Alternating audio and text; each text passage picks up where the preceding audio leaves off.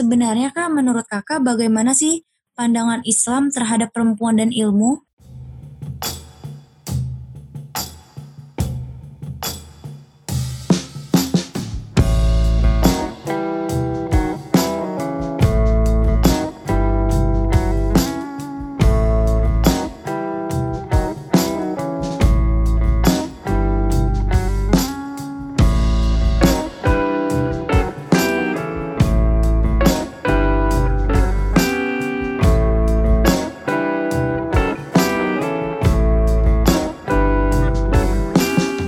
Sebelum kita melihat bagaimana posisi perempuan dalam Islam, pertama-tama kita lihat dulu konsep manusia dalam Islam. Nah, dalam Al-Quran, manusia ini disebut dengan beberapa istilah. Di antaranya ada insan. Insan itu dari kata uns, berarti jinak, harmonis, dan akrab. Dan kemudian ada bashar, yang artinya kulit luar atau lahiriah. Nah, sedangkan secara komposisi, menurut Imam Al-Ghazali, manusia terdiri dari yang pertama ada nafs atau jiwa, hmm. tidak bertempat. Kedua, ruh. Ruh ini nyawa yang mengaliri pembuluh dan syaraf. Dan yang ketiga ini, jism atau tubuh, materi yang paling tidak sempurna. Nah, esensi pada manusia ini berada pada nafs, bukan ruh, apalagi jism, tubuh tubuh dan ruh tanpa jiwa itu adalah benda mati, serta nafs al-insaniyah hanya dimiliki manusia yang memungkinkan makhluk memiliki rasio akal dan kesadaran.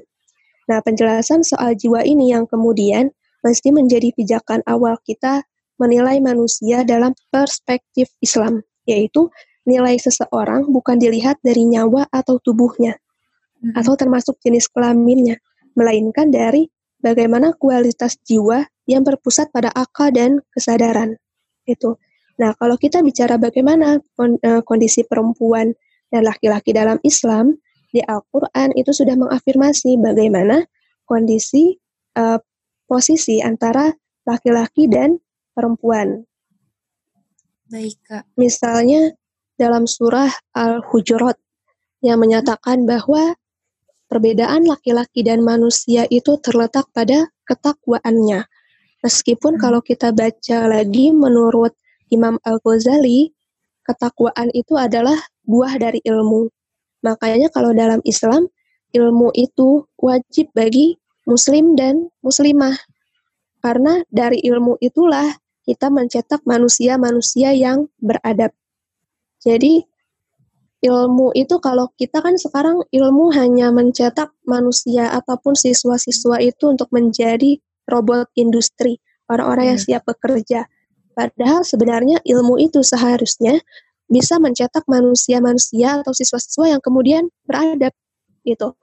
Makanya kalau menurut Said Nakwib Al-Atas, bagaimana caranya mengatasi masalah sampai kepada akarnya, yaitu kita ubah dulu persepsi kita terhadap keilmuan begitu. Jadi hmm. kalau menurut orang-orang feminis itu kan masalah utama kita itu ada pada patriarki atau hmm. sistem kepemimpinan laki-laki itu di mana laki-laki itu mendominasi dan hmm. perempuan tersubordinasi. Sebenarnya yang menjadi masalah akar adalah yang pertama kesalahan dalam memandang ilmu. Yang kedua, ketidakpahaman adat, dan yang ketiga adalah kerusakan kepemimpinan. Nah, untuk mengatasi masalah-masalah yang ada pada perempuan khususnya, maka yang kita ubah atau yang kita uh, yang kita atasi pertama adalah keilmuannya dulu. Itu makanya kan kalau dalam Islam ilmu itu menuntut ilmu itu wajib bagi perempuan dan laki-laki mm-hmm. seperti itu. Baik, baik kak. Uh, berarti uh, kalau misalnya mungkin feminisme itu erat dengan kebebasan ya kayak apakah dalam konsep kebebasan ini ada nilai-nilai yang memang bertentangan gitu dengan pandangan kita sebagai muslimin kak? Apalagi untuk teman-teman yang uh, apa ya untuk beberapa muslimah gitu kan jangan sampai pada akhirnya kita benar-benar menafsirkan feminisme dalam pandangan barat gitu kak karena kan kita memang harus melihat juga bagaimana sih uh, Islam itu mengatur kemuliaan perempuan nah menurut kakak sendiri ada nggak sih kak kritik terhadap feminisme Ya, baik. Tadi terkait dengan kebebasan ya. Kalau feminisme itu kan menjadikan kebebasan yang tanpa batas atau secara liberal itu sebagai uh, pergerakan mereka. Kalau dalam Islam pun kita punya konsep kebebasan. Nah, yang pertama, kebebasan itu dalam Islam identik dengan fitrah manusia. Pada dasarnya, setiap manusia ini, ruhnya, sudah bersaksi kepada Allah. Maka ketika manusia keluar dari fitrahnya, manusia tidaklah dalam keadaan yang bebas, karena saat itu berada dalam belenggu syaitan dan nafsu. Maka kebebasan manusia itu identik dengan fitrah dan ketaatannya kepada Allah. Yang kedua, daya kemampuan dan kehendak kita untuk memilih jalan hidup. Di mana pilihan kita ini harus harus memperhatikan dampak baik dan buruk dari pilihan yang kita pilih. Jadi ketika hmm. jadi konsep kebebasan itu adalah ketika kita memilih pilihan yang memperhatikan dulu dampak baik dan buruk dari pilihan hidup kita ini apa. Itu. Nah, yang ketiga, kebebasan dalam Islam itu identik dengan ikhtiar, yaitu memilih yang terbaik. Sehingga kebebasan itu terlepas dari keburukan dan bukan dalam kondisi bebas dan lepas begitu saja. Itu. Jadi apakah konsep kebebasan kita pun punya dengan konsep kebebasan itu gitu. Nah, kalau ditanyakan apakah ada kritik terhadap feminisme, tentu jelas gitu. Apalagi kalau kita melihat dari feminisme itu sebagai worldview misalnya atau kita mengkritik konsep-konsep yang ada pada feminisme, konsep gender, kemudian um, konsep misalnya mereka melihat bagaimana gender itu kan mendikotomi antara kondisi konsep nature dan konsep nurture. Jadi memisahkan antara konsep biologis dengan peran sosial manusia. Nah, itu kita kritik karena kalau dalam Islam tidak ada pemisahan antara konsep biologis dengan peran sosial karena kondisi biologis manusia itu pasti mempengaruhi peran sosial manusia itu sendiri atau kita pun mengkritik bagaimana feminisme ini uh, menempatkan seolah-olah semua perempuan itu dalam kondisi yang sama. Kemudian bagaimana mereka menjadikan laki-laki ini sebagai standar kesetaraan. Sehingga kesetaraan bagi feminisme adalah ketika perempuan bisa melakukan apa yang laki-laki lakukan tanpa memandang perbedaan fisik, psikis, dan sebagainya gitu. Dan masih banyak lagi sebenarnya kritik terhadap feminisme. Apalagi kan feminisme ini sekarang mereka sudah berani memasuki wilayah tafsir. Misalnya ada Aminah Wadud, Fatimah Mernisi yang kemudian mengkritik tafsir Al-Quran yang menurut mereka itu misogini atau membenci perempuan. Dan mereka menuduh ulama-ulama tafsir itu sebagai ulama-ulama yang membenci perempuan karena mayoritas ulama itu laki-laki gitu. Nah, sedangkan untuk wilayah tafsir, fikih, itu kan kita butuh orang-orang yang memang ahli di bidangnya. Iya. Tidak bisa menggunakan misalnya hermeneutika gitu. Hermeneutika itu kan sebenarnya metode dalam menafsirkan Bible dan tentu akan berbeda dengan metode penafsiran dalam Al-Quran. Dan sebenarnya masih banyak ya kalau kita katakan bagaimana sih kritik terhadap feminisme tuh. Iya, baik Kak. Baik Kak, kalau misalnya kita uh, mungkin masih banyak juga ya Kak persepsi yang uh, menuntut bahwa iya perempuan ini ingin disetarakan tapi lagi-lagi kita menemukan statement uh, ladies first. Jadi yang minta disetarakan tapi uh, perempuan tetap diutamakan. Padahal kalau kita balik lagi dalam uh, Al-Qur'an uh, bahkan sudah ada ayat yang mengatakan bahwa memang derajat kemuliaan seorang perempuan itu jauh di atas gitu kan Kak. Nah, kalau menurut Kakak sendiri bagaimana sih Kak sikap kita sebagai muslimah menanggapi isu-isu mengenai feminisme? Gimana gimana tadi?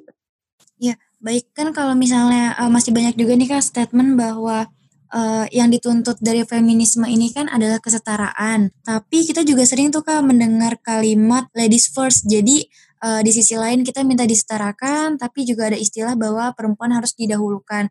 Tapi memang sebenarnya sebelum feminisme Islam sendiri kan sudah mengatur bahwa memang kedudukan perempuan ini sangat mulia.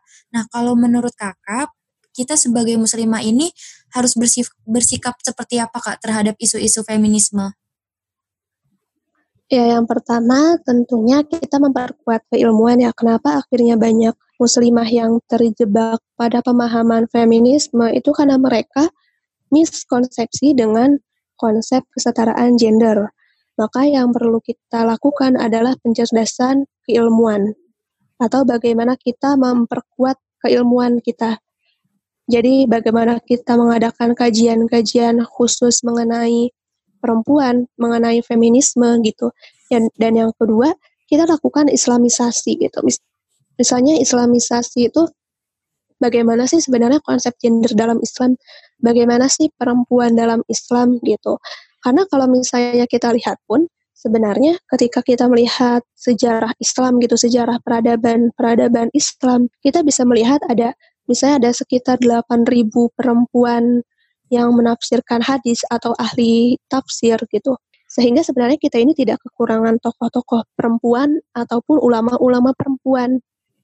Dan uniknya adalah mereka tidak membenturkan aktivitas mereka sebagai ulama, sebagai pejuang, sebagai penggerak dengan uh, dengan aktivitas mereka di urusan domestik ataupun keluarga gitu. Jadi kita uh, menjelaskan bahwa misalnya urusan domestik atau istilah domestik itu memang bukan istilah dalam Islam gitu.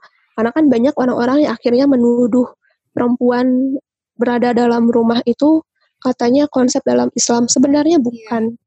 Karena kalau dalam Islam itu uh, urusan keluarga adalah urusan bersama, bukan hanya urusan laki-laki ataupun urusan perempuan. Nah, jadi yang perlu kita lakukan adalah melakukan kajian ilmu, penguatan keilmuan seperti itu karena tidak ada satupun peradaban yang bangkit tanpa didahului dengan adanya kebangkitan ilmu. Baik, masya Allah, Kak Safira emang mantap banget ya, luar biasa. Uh, kalau kita lihat ke sejarah ya Kak, mungkin dari sebelum masa kolonial, sebenarnya bahkan sudah banyak ya Kak tokoh-tokoh perempuan dalam Islam yang uh, inteleknya tuh sudah tinggi gitu Kak, sudah memang memang kaum berintelektualnya tuh sudah banyak uh, menurut kakak uh, terlepas dari isu-isu feminisme saat ini, bagaimana sih kak cara kita sebagai muslimah meminimalisir pandangan-pandangan uh, yang ternyata tuh bertabrakan dengan ajaran-ajaran kita dalam Islam gitu kak? Nah, memang kalau kita lihat sebelum Kartini kita memang banyak tokoh-tokoh ya. Um, meskipun beda kondisi. Kalau misalnya perjuangan perempuan sebelum Kartini itu lebih banyak bergerak di fisik. Misalnya ada Cutnya Din, mm-hmm. atau sebelumnya juga di Aceh itu ada Malahayati dan sebagainya. Jadi ada sebenarnya kalau kita melihat gerakan perempuan itu memang setiap gelombang itu memiliki karakteristiknya masing-masing. Tapi bagaimana kalau misalnya kita mau meminimalisir isu-isu feminisme, hmm Yang pertama kita dulu perkuat sebenarnya feminisme itu konsepnya seperti apa sih gitu. Terus um, tadi apa ya saya lupa. Uh, apa ya kak? Tadi bagaimana cara kita uh, untuk menanggapi isu-isu yang sebenarnya bertabrakan dengan konsep Islam gitu kak? Ah ya, jadi ya itu tadi yang pertama kita pahami dulu uh, teori-teori feminisme ini sebenarnya bagaimana sih? Apa yang sebenarnya dituju oleh feminisme? Bagaimana konsep-konsep feminisme? Apalagi kan mereka juga sudah masuk kepada ranah tafsir ya. Berarti uh, menjadi tugas kita juga untuk mempelajari eh, tafsir-tafsir yang sudah ada. Misalnya ada tafsir Ibnu Katsir, tafsir fi Quran atau tafsirnya Hamka misalnya. Nah, kita pelajari itu gitu. Jadi kita perdalam juga ilmu-ilmu keislaman supaya kita tahu nih bagaimana caranya untuk mengcounter gerakan mereka. Itu yang kedua, kita pahami juga misalnya konsep-konsep dalam Islam itu seperti apa. Jadi jangan sampai kita mengkritik nih gerakan feminisme tapi tidak punya tidak punya narasi dalam diri kita gitu. Jadi kita hmm. menawarkan satu narasi, ini loh Islam. Karena kan kalau misalnya kata Said Kutub, umat kita itu membutuhkan orang yang mengembalikan kepercayaan diri umat kepada Islam. Nah, jadi bagaimana cara mengembalikan kepercayaan diri umat kepada Islam? Yaitu dengan menawarkan narasi itu bahwa Islam itu adalah solusinya, begitu. Baik, Masya Allah. Terima kasih Kak Saf. Uh, sebelum kita menuju ke kesimpulan akhir, mungkinkah kita balik lagi ke tokoh Kartini? Kan uh, seperti yang kita tahu masih banyak tokoh ya Kak yang memperjuangkan hak-hak dan masih banyak deh tokoh perempuan yang berjuang mungkin di segala bidang. Tapi Kak, kenapa sih yang di up itu tokoh RA Kartini aja apakah ada pandangan lain, pergerakan lain atau ide-ide lain yang ternyata membuat memang Kartini ini spesial atau seperti apa Kak? Nah, seperti yang tadi saya katakan ya sebenarnya Kartini ini penokohannya tidak lepas dari peranannya uh, eh, J.H. Abendanon hmm. dan tokoh-tokoh feminis di Belanda. Meskipun sebenarnya mengenai Kartini ini banyak versi ya banyak apa ya banyak versi mengenai Kartini. Misalnya ada yang mengatakan Kartini ini Nyonya Shul dalam salah satu suratnya mengajak Kartini untuk pindah agama ke Kristen. Makanya kalau kita e, baca buku Api Sejarah, hmm. penulisnya ini mengatakan bahwa penokohan Kartini ini sebenarnya tidak lepas dari misi kristenisasi. Atau ada yang mengatakan bahwa penokohan Kartini ini sebenarnya akibat dari uh, perang Jawa yang ingin menunjukkan bahwa tokoh-tokoh di Jawa ini adalah tokoh-tokoh yang paling berpengaruh gitu. Hmm. Jadi sebenarnya banyak uh, banyak versi yang mengenai Kartini dan banyak juga faktornya kenapa akhirnya Kartini yang dijadikan tokoh gitu. Baik Kak Safira. Kalau untuk saat ini kita kembali lagi nih kak ke masa-masa saat ini uh, banyak banget kan kayak sekarang itu uh, organisasi-organisasi bahkan feminisme ini sudah mulai uh, mengkampanyekan uh, di tempat umum seperti Carefree Day dan segala macam.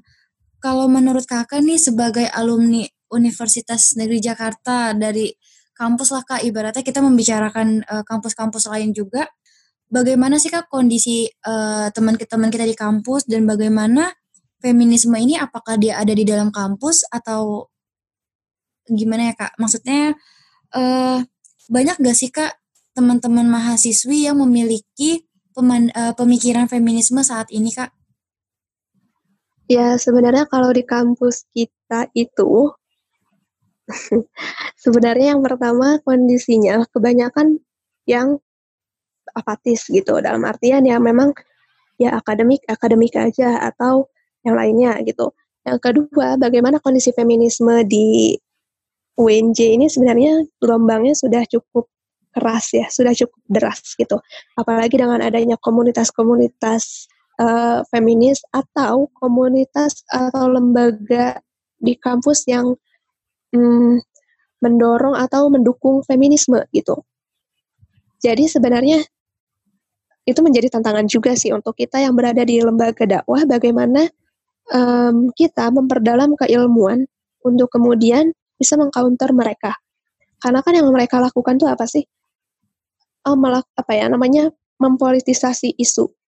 Mm-hmm. Misalnya, eh ada isu kekerasan seksual, ada ini, tetapi mereka tidak menjelaskan kekerasan seksual yang dimaksud itu yang seperti apa. Atau mereka mengatakan perempuan itu disubordinasi. Apakah benar perempuan merasa disubordinasi atau gini? Apakah benar perempuan itu benar-benar disubordinasi? Apakah perempuan kemudian dibatasi dalam organisasi? Apakah perempuan benar-benar uh, dilarang misalnya untuk menunjukkan diri mereka di publik? Ini kan yang menjadi pertanyaan-pertanyaan yang bisa kita lawan sebenarnya. Enggak kok, misalnya kan di LDF, di LDK ataupun di organisasi lainnya perempuan masih bisa eksis gitu kan untuk uh, berada di ranah publik. Nah, itu yang sebenarnya bisa kita uh, jawab kepada mereka. Jadi um, jadi lebih banyak kepada politisasi isu dan um, imajinasi imajinasi penindasan terhadap perempuan. Baik, berarti lagi-lagi memang kita kembali pada pandangan ya kayak ya. pandangan yang memang uh, lagi-lagi belum semua orang mungkin paham tentang apa yang ada uh, yang sudah dikonsepkan sebagaimana Islam mengatur kemuliaan perempuan gitu ya kak. Uh, di akhir mungkin ada tambahan dari Kasaf mengenai ini kak? Iya, tadi betul ya. Jadi kalau kata Said Kutub, Islam itu adalah agama yang banyak dianut karena keturunan, bukan karena pemahaman. Maka tugas kita untuk memahamkan konsep-konsep Islam, konsep-konsep Islamic worldview misalnya, atau bagaimana kita menawarkan Islam itu sebagai narasi. Karena kalau misalnya kita lihat, ketika kita me mengatasi masalah, itu bukan dari akarnya, atau mengatasi masalah itu dengan ideologi yang dibuat oleh manusia, yang ada masalah-masalah kita ini tidak akan selesai gitu. Jadi mari kita kembali kepada Islam. Kita pelajari lagi Islam. Tidak hanya mengatakan bahwa saya Islam, saya feminisme, tapi kita pelajari Islam itu seperti apa. Gitu. Karena kalau misalnya kita masih menggunakan ideologi lain untuk kemudian menyuarakan uh, misalnya menyuarakan solusi, berarti kita ini belum paham bagaimana konsep-konsep dalam Islam gitu karena Islam itu sudah memberikan uh, jawaban kok konsep-konsep dalam Islam itu sudah memberikan jawaban terhadap masalah-masalah yang ada gitu. Baik, baik terima kasih Kasaf. Masya Allah malam ini diskusinya sangat luar biasa. Uh, untuk terakhir mungkin Kak ada closing statement kah Kak dari Kakak untuk perempuan di Indonesia? Ya, Masya Allah kalau untuk closing statement saya sebenarnya ingin mengajak kepada teman-teman perempuan perempuan, khususnya yang di UNJ, itu untuk kemudian kita pahami lagi sebenarnya konsep feminisme itu seperti apa dan bagaimana konsep perempuan misalnya dalam Islam, konsep manusia dalam Islam. Karena kalau kita sudah paham bagaimana konsep manusia, konsep perempuan, konsep kesetaraan, konsep kebebasan, kita sudah tidak lagi memerlukan ideologi-ideologi selain Islam. Maka mari kita pelajari lagi Islam sehingga kita ini bisa berbangga ketika kita mengakui diri kita ini sebagai orang Islam gitu. Jadi kita tidak lagi berbangga saya Islam, saya feminis, kita tidak lagi berbangga seperti itu, tapi kita bangga kepada dunia bahwa saya Islam dan saya bisa meng mengatasi masalah-masalah yang ada dalam peradaban ini dan juga kepada teman-teman yang ada di lembaga dakwah, baik lembaga dakwah kampus, lembaga dakwah fakultas untuk kemudian kita meningkatkan keilmuan kita. Itu karena ada banyak sekali ada banyak sekali isu atau masalah yang perlu kita atasi itu melalui keilmuan kita. Baik Kak, berarti pada intinya dari diskusi kita malam ini kita menemukan bahwa Kartini ini memang bukan feminis karena konsep emansipasi dan kesetaraan gender itu berbeda ya Kak? Yap, betul. Betul, jadi pada intinya sebenarnya uh, konsep dalam Islam ini bukan membatasi perempuan, tapi memang e, banyak aturan-aturan Islam ini yang bahkan sangat memuliakan perempuan. Jadi jangan jadikan laki-laki sebagai standar karena yang membedakan kita dengan yang lain hanyalah ketakwaannya. Bagaimana Kak Safira? Ya, benar. Baik Kak Safira, Masya Allah ada kata kata-kata lagi Kak yang mau disampaikan mungkin kalau tadi untuk perempuan Indonesia, sekarang untuk uh, muslimahnya Kak? Ya, tadi kalau untuk muslimah ya, kalau untuk muslimah ya tadi itu sih kita kembali kepada memperkuat keilmuan-keilmuan kita supaya kita tidak terjebak kepada uh, ideologi lain yang memang dibuat oleh manusia gitu karena Islam itu sudah final seperti itu. Jadi untuk muslimah-muslimah mari kita teladani. Banyak kok dalam Islam tokoh-tokoh teladan kita gitu. Islam itu tidak pernah kekurangan tokoh tidak pernah kekurangan ulama, tidak pernah kekurangan pejuang. Jadi banyak tokoh-tokoh teladan dalam Islam. Jadi tinggal bagaimana kita kemudian mempelajari dan mencari tahu tentang mereka. Gitu. Baik Kak Safira, Masya Allah sepertinya pembahasan kita kali ini udah panjang banget Kak. Dan Alhamdulillah Kak Safira ini emang kece banget deh jawaban-jawabannya. Masya Allah. Ya Allah. Jadi Uh, Alhamdulillah Kak, pada sesi diskusi kita hari ini sudah selesai. Uh, apa ada yang ingin Kakak sampaikan lagi atau uh, sudah Kak? Sudah cukup. Sudah cukup. Bismillah. Uh, Alhamdulillah pada hari ini kita sudah membahas mengenai isu uh, pada judul podcast kita hari ini. Selebihnya saya kembalikan kepada MC, saya kembalikan kepada Vandia dan Abi untuk waktunya dipersilakan.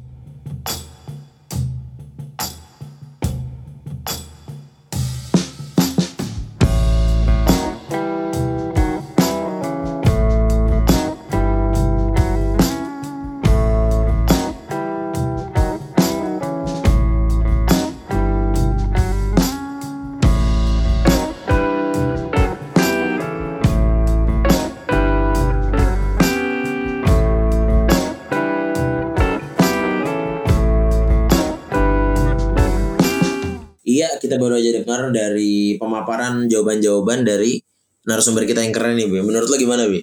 Saya keren banget sih tadi. Udah dijelasin tentang isu-isu kampus kita. Terus ngejelasin perbedaan Kartini sama feminisme. Kurang jelas apa lagi tadi. Gila itu udah, Terus udah juga- banget Bi tentang pembahasan kita, Bi. Gue rasa itu udah udah cukup mendalam sih ini, Bi. Iya makanya. Tadi juga sedikit dijelasin tentang sejarah feminisme itu sendiri kan. Hmm, hmm, Eh, berarti Udah, daripada berpanjang lebar kali ya. iya langsung kita tutup aja kali ya. Tapi sebelum kita tutup, Nah. kita ada pesan dulu nih Bi buat teman-teman Bi. Iya apa tuh? Pes- Ya, pesannya itu silakan, yang pertama itu untuk selalu tetap selalu di rumah lagi kondisi begini.